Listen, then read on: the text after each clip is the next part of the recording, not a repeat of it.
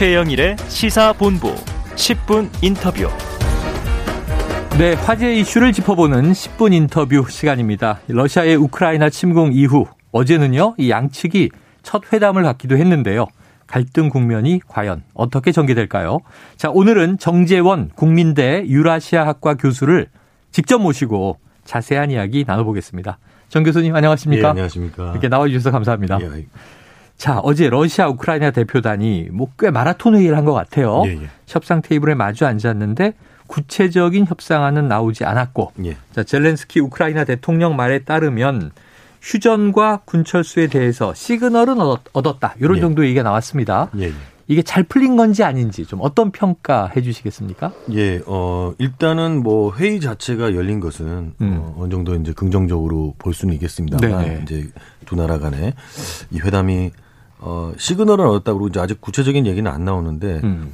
어, 2차 회담까지 그러니까 1차 회담이 결렬되지 않은 걸 보면 어. 약간의 서로 간의 어, 타협점이 어느 정도는 모색된 아. 건 아닌가 이렇게 생각이 듭니다. 네. 다만 양 그 진영 간의 그 주장의 차이가 굉장히 커서요. 예. 쉽게 타- 타결이 될 것 같지는 않다라는 게 조금 네. 약간 어두운 점을 좀 갖고 있습니다. 아, 예. 접점은 찾았지만 예. 서로 요구의 간극이 크기 때문에 예, 맞습니다. 또 합의가 쉽진 않다. 예, 가령 뭐 네. 크림반도 문제를 어. 어떻게 할 것이냐, 예, 또 예. 지금의 돈바스 지역은 또 어떻게 할 것이냐, 어. 또 처음에는 이제 나토 가입만 하지 말아라고 했는데 지금 러시아의 주장은 탈군사화, 어. 또 어, 탈나치화라는 말까지 하면서 네네. 정부 자체 어, 바, 어, 어, 바- 정부 자체가 바뀌어야 된다라고 얘기를 네. 하고 있거든요. 네. 이게 굉장히 쉽지는 않을 것 같습니다. 그래요. 예. 뉴스를 보니까 뭐 또 중립국화 뭐 이런 얘기도 예, 나오고. 맞습니다. 예. 자, 이 말씀하신 대로 지금 결렬이 아닌 건 다행인데 쉽진 않아 보입니다. 네. 그럼 2차 회담과 그 이후에도 계속 회담은 예정돼 있는 거죠? 예, 맞습니다. 2차 회담도 이제 예정돼 있고요. 어, 이제 벨라루시 고메리라는 지역에서 네. 예정돼 있고요. 어, 그 이후에 이제 문제는 이제 이것이 어, 아, 뒤에도 말씀드리겠습니다만은 어떠한 군사적인 작전 하에서 네네. 어, 사실상 이제 약간 시간 끌기인지 음. 정말 어, 의회 어떤 이 전 세계적인 시민들의 저항, 예. 전 거의 전 세계 국가들의 어떤 네. 반대 이런 거에 맞부 음. 부딪히면서 어쩔 수 없이 하는 후퇴인지 어. 좀 약간 좀 봐야 될 것 같습니다. 네. 여쭈, 여쩌면 군사적인 행동을 계속 할 텐데 예. 시간 벌기 전략이냐 그런 건지, 예, 맞습니다. 아니면 정말 국제적인 이 전쟁 반대 압박에 예, 맞습니다. 조금은 이제 귀를 여는 것이냐 예. 지켜볼 문제다 예, 설명을 해주셨습니다. 자 협상 중에도요 러시아군의 우크라이나 민간인 거주 지역 폭격이 계속 이어졌고요. 자 이렇게 회담을 하면서도 보통 회담하면 맞습니다. 뭐 하루든 이틀이든 휴전 할 수 있는데 예. 이렇게 교전이 멈추지 않는 이유는 어떻게 보세요? 그러니까 저가 이제 그 우리가 이제 그 앞에서 조금 이제 보도되는 내용들이 음, 음. 러시아가 어, 겉으로는 군사시설만 폭격하겠다고 해놓고는 네. 민간 지역까지 뭐 공격하고 있다 이렇게 이제 보도되고 있는데 어. 다른 한편으로는 네. 또 다른 얘기도 있습니다. 그러니까 음. 실제로 군사시설 중심 으로 하고 대대적인 폭격 같은 걸 했다가는 음. 우크라이나인에 대해서 이렇게 어, 이러한 잔혹한 학살 행위를 했다가는 음. 엄청난 반발에 내부로부터 네, 안으로부터 심지어는 그 지배층 안에서도 반발이 네. 있을 거라고 생각이 들고 어.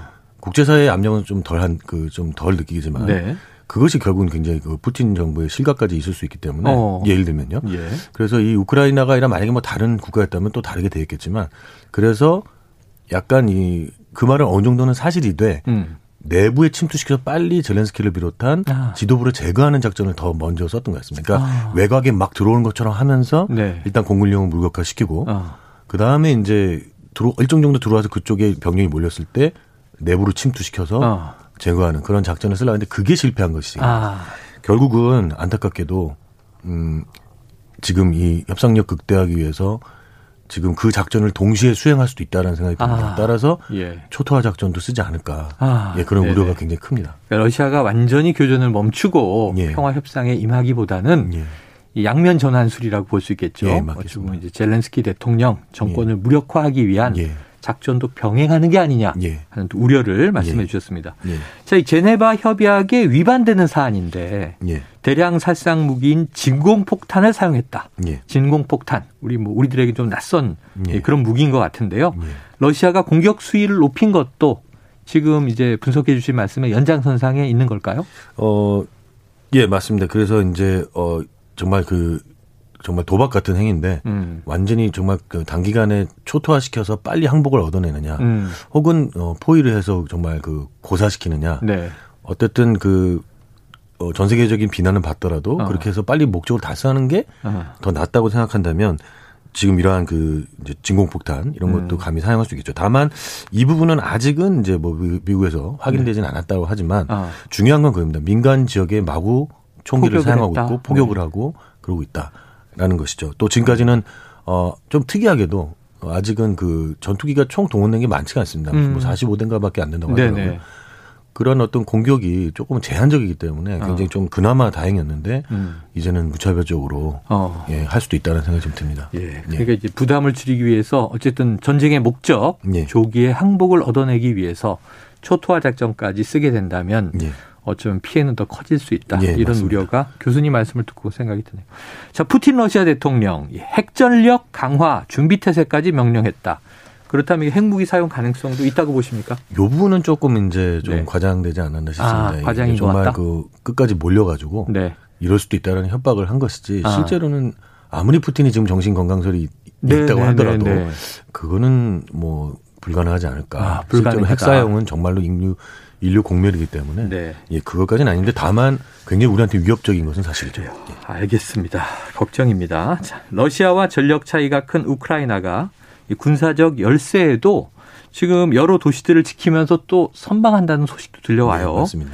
자, 우크라이나가 만약 EU에 가입하게 된다면 지금의 교전 상태가 좀 새로운 국면을 맞을 걸로 보십니까? 어, 나토와 달리 또 EU는 조금 다른 네네. 상황이죠. 그러나 EU 역시도 지금 나토 문제 가려 있지만 응. 사실 뭐 러시아가 나토만큼 강하게 반발하고 있지는 않지만 음. 이 역시도 어, 궁극적으로 우크라이나가 서방 경제권, 경, 서방 분화권으로 들어가는 의미이기 때문에 네. 어, 좀 어, 러시아도 이 부분에 대해서 그렇게 또 쉽게 허용할 것 같지 않습니다. 어, 더군다나 아무리 지금 그 EU에서 뭐 우호적인 표시를 하고 있지만 어, 전 그 회원국의 동의도 있어야 되고 네. EU의, EU의 어떤 공동 법 체계에 맞는 음. 뭐 경제, 뭐 정치, 사법 체계가 갖춰져야 되기 때문에 음.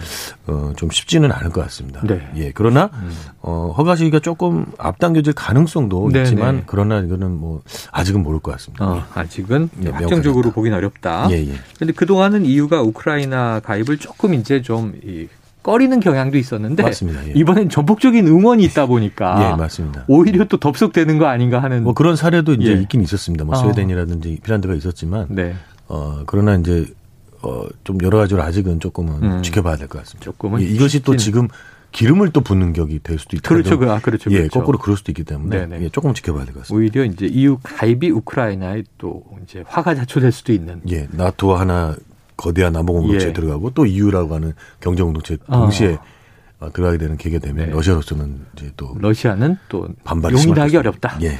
자, 뭐 EU 가입까지 통상적으로 한 1년 이상 걸리는 걸로 알려져 있고요. 근데 유럽 질서 수호를 위해서 가입 허가 시기가 앞당겨질지 이것도 이제 지금 지켜볼 대목입니다. 예, 맞고 있습니다. 자, 지금 우리나라도 동참을 하고 있는데요. 예, 이 예. 서방 세계의 대러시아 경제 수출 제재 예. 러시아에 좀 타격을 줄까요? 어, 이미 뭐 보도가 다 나왔다시피 일단 굉장히 짧은 시간에 거의 모든 국가들이 참여하고 네. 모든 나라들이 다양한 수단으로 지금 음. 압박을 하고 있지 않습니까? 네. 뭐 당장 효과가 나왔습니다. 음. 그래서 안타깝게도 항상 이러한 전쟁은 어, 지배층보다는 음. 항상 일반 대중. 서민들이 고통을 받거든요. 맞아요. 러시아인들도 대부분은 정말 전쟁에 반대하고 있는데 어. 어쨌든 그 러시아인들이 지금 그 가장 큰 일반 대중들이 타격을 네. 받고 있습니다. 음. 뭐 아시다시피 어, 루블화 가치가 크게 네. 폭락을 해서 30%나 폭락을 했죠. 어. 그렇고 아, 이미 뭐 뱅크런 사태도 막 일어나고 있고 예, 해외하고는 뭐 송금 수금도 안 되고 맞습니다. 뭐 그런 상황들에 대비해서 사재기도 일어나고 있고 예.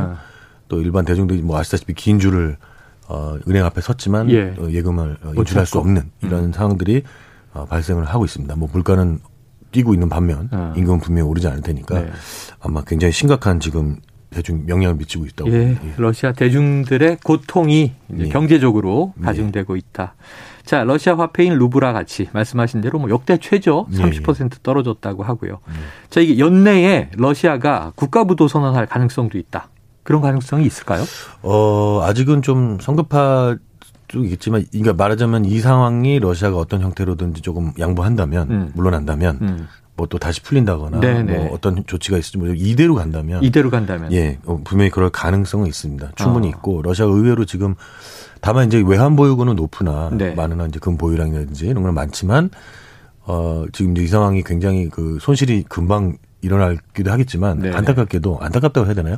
중국이 뒷배가 있습니다. 아, 중국이 이제 그 상당 부분 중국이 그 부분 네. 을 커버해 줄 수 있기 때문에 일종의 동맹국처럼 예 맞습니다. 그래서 지금 그 부분이 조금 변수가 될 가능성이 네. 있습니다. 어쨌든 정확한 거 명확한 것은 굉장히 경제가 심각한 위기에 예. 빠질 것이다. 장기화되면 네. 국가부도 가능성이 없는 것은 아니다. 예 맞습니다. 하지만 이제 또 중국이라는 변수가 있군요. 예, 자, 이 비자금 등 경제 제재로 궁지에 몰린 푸틴 대통령. 그럼 출구 전략이 있다면 뭐가 있을까요?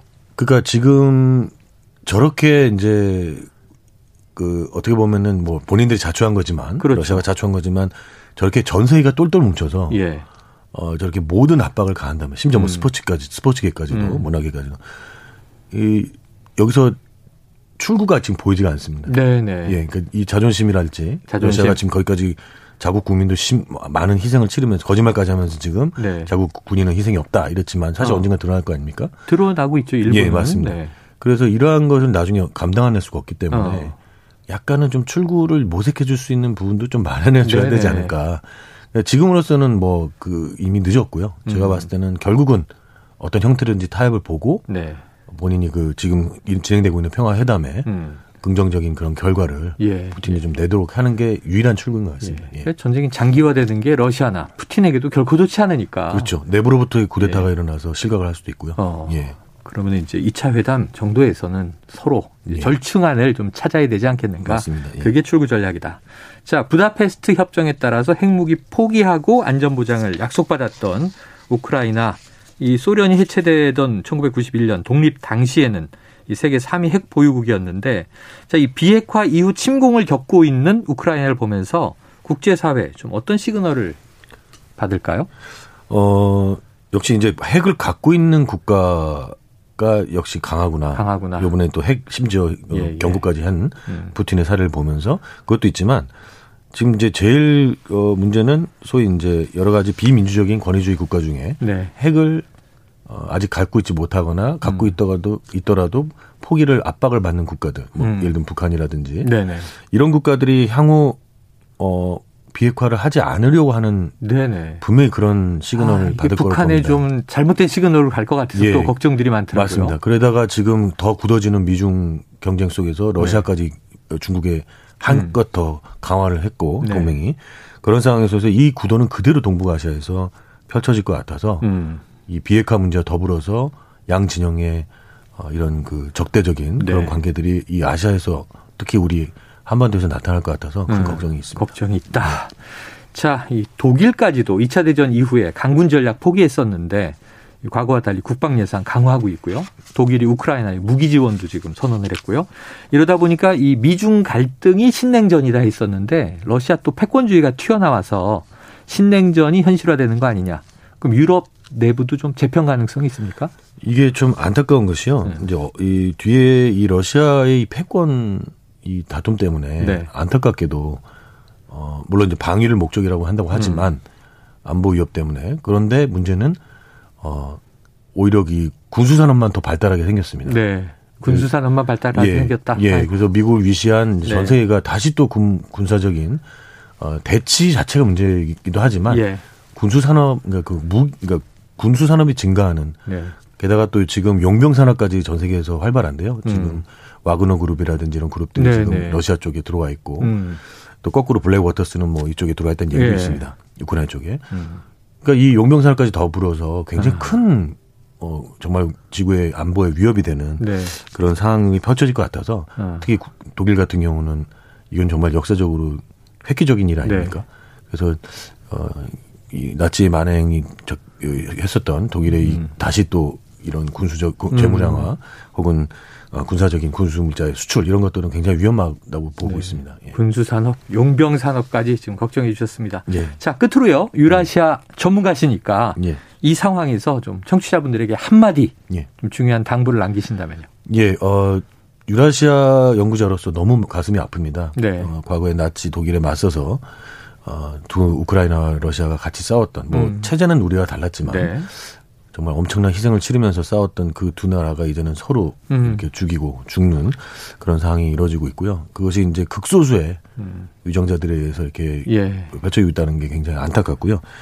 어, 그래서 이 상황에 대해서 우리도 전 세계 시민들과 네. 이 전쟁 어, 종식 평화를 위해서 음. 어, 뭔가를 하기 위해서 지금 네.